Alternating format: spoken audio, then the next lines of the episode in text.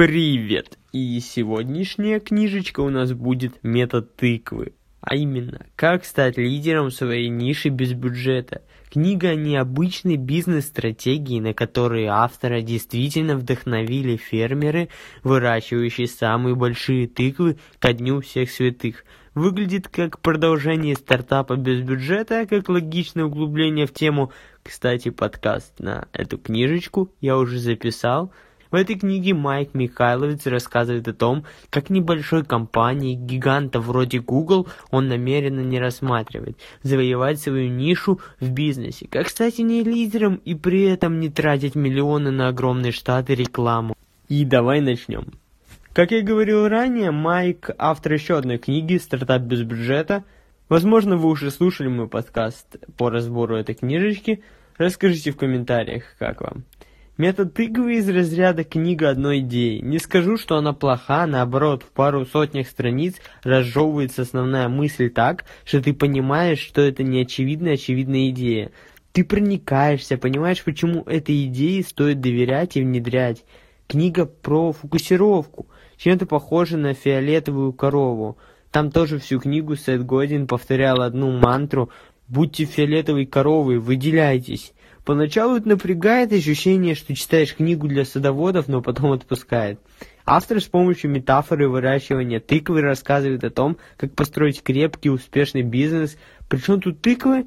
На сельхозярмарках часто устраивают конкурсы фермеров – кто-то смог вырастить царицу тыкву. Для этого у фермеров есть готовая схема. Сажать лучшие семена, удалять плохие побеги, одобрять посевы и повторять процесс, пока не останется одна, самая крупная и сильная, которую фермер продолжает холить или лелеять. Цитирую. «Сажайте плодородные семена, распознавать наиболее перспективные тыквы, уничтожать оставшиеся плети и взращивать лишь те тыквы, которые обладают наибольшим потенциалом». В бизнесе работает подобная схема. Нужно убить то, что не работает, кормить то, что работает, и разрабатывать схемы, чтобы сделать процесс повторяющимся. Это и есть метод тыквы. Пошаговая формула предпринимательского успеха звучит примерно так. Первое. Определите и используйте ваши самые сильные природные стороны. Второе. Подавайте, продавайте и подавайте. Третье. По мере роста вашего бизнеса удаляйте всех мелких гнилых клиентов. Четвертое. Никогда не позволяйте никому ничему отвлекать вас. Пятое. Определите своих лучших клиентов и уберите остальных малообещающих. Шестое. Сконцентрируйте все внимание на лучших клиентах. Одобряйте и защищайте их.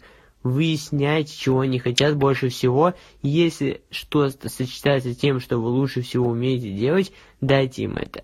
Затем повторите то же самое, услугу или продукт для максимально возможного числа таких же хороших клиентов. Седьмое. Наблюдайте, как ваша компания растет до гигантских размеров. Все звучит довольно просто, да? Если бы только. Цитирую. «Никто никогда не находится от успеха на расстоянии одной сделки. Один платеж может спасти вас на этой неделе, но не сделать вас успешным. Нет.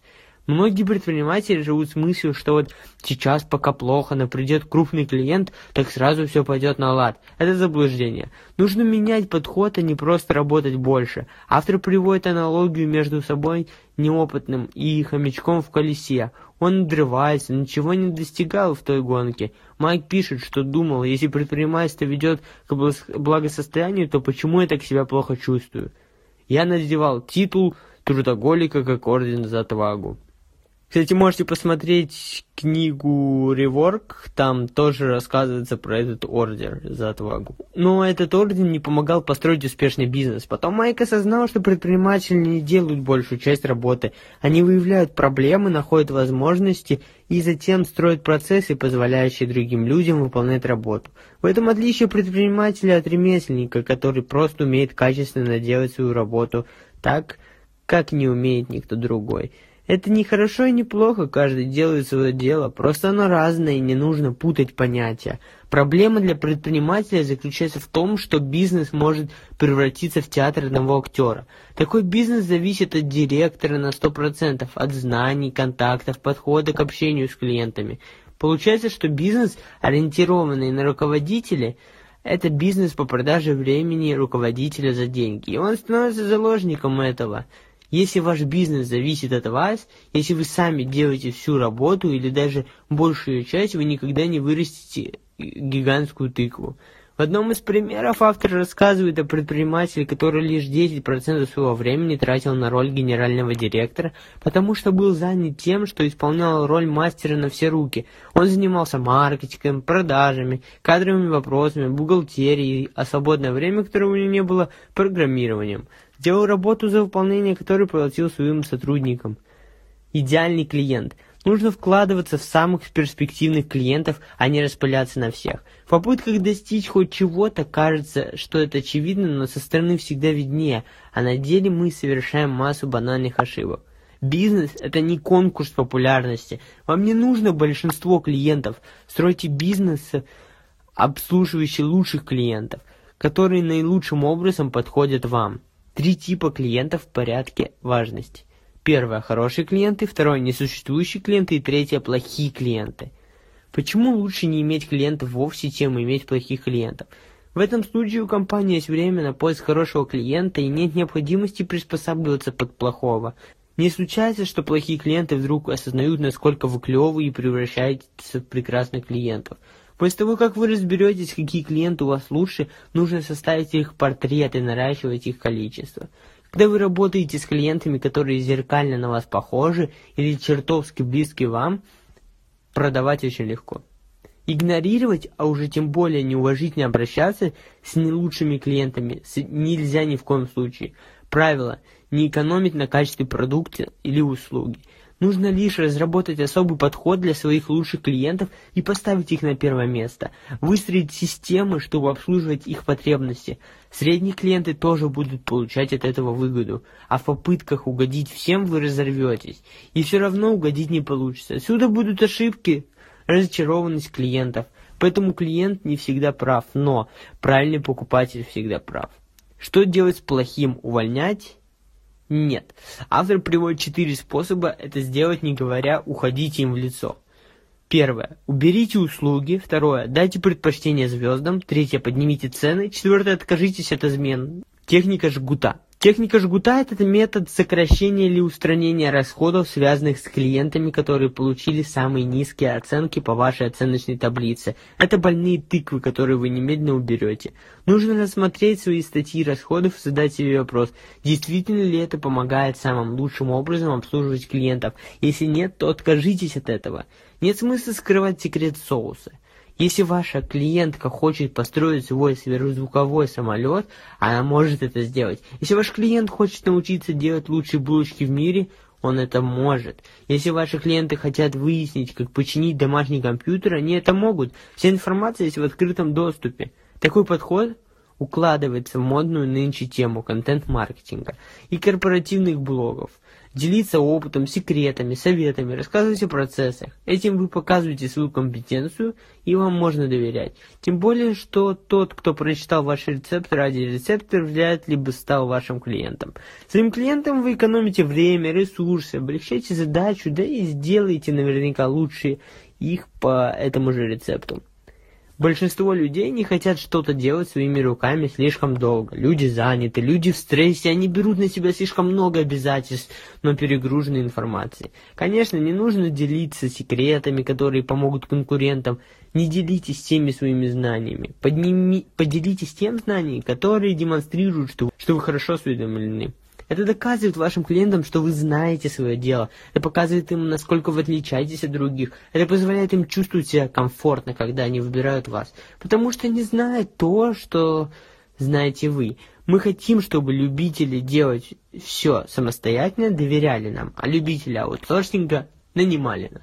Опрос. В вопросах клиентах есть проблема. Например, возьмем фокус-группу, предложим высказаться про наш стиральный порошок – вы можете услышать похвалу. Потому что кто-то будет беречь ваши чувства и не захочет идти на конфликт, другой захочет выслужиться и будет придираться ко всему, что можно. По большей части к тому, на что он в обычной ситуации не обратил бы внимания. Если тех, кому все понравилось, спросите, вы купили, наверняка многие ответят, пожалуй, да. А если добавить «купите прямо сейчас», оказывается, что не больно то и нужно. В случае опросов можно получить такие же неправдивые ответы. Нужно учиться задавать правильные вопросы. Когда вы спрашиваете их, что мы могли бы улучшить, они отвечают «ничего». Когда вы спрашиваете, что вас разочаровывает в нашей индустрии, они говорят «ничего». Хм, это будет немного сложнее, чем вы думали. Соображая на ходу, вы говорите, что вас расстраивает больше всего, когда вы путешествуете, и вот здесь плотина прорывается. Майк рассказывает, что в его практике был негативный момент, когда он спрашивал рекомендацию. Вот, вот какой вы оказываете клиенту услугу, продаете товар. Он оказывает вам услугу, покупает, платит деньги. Равнозначный обмен. И после вы просите еще одну услугу, рекомендацию. Этим взять на себя риск. Построение процессов. Если вы хотите вырастить серьезный бизнес, бизнес метода тыквы, необходимо, чтобы, чтобы вы не делали никакой работы. Поэтому нужно выстраивать процессы, что может результату, который получает клиенты, не зависеть от того, сделаете это вы или кто-то другой в вашей компании. В случае хорошего процесса клиент не будет видеть разницу между тем, кто делал работу, вы или ваш сотрудник.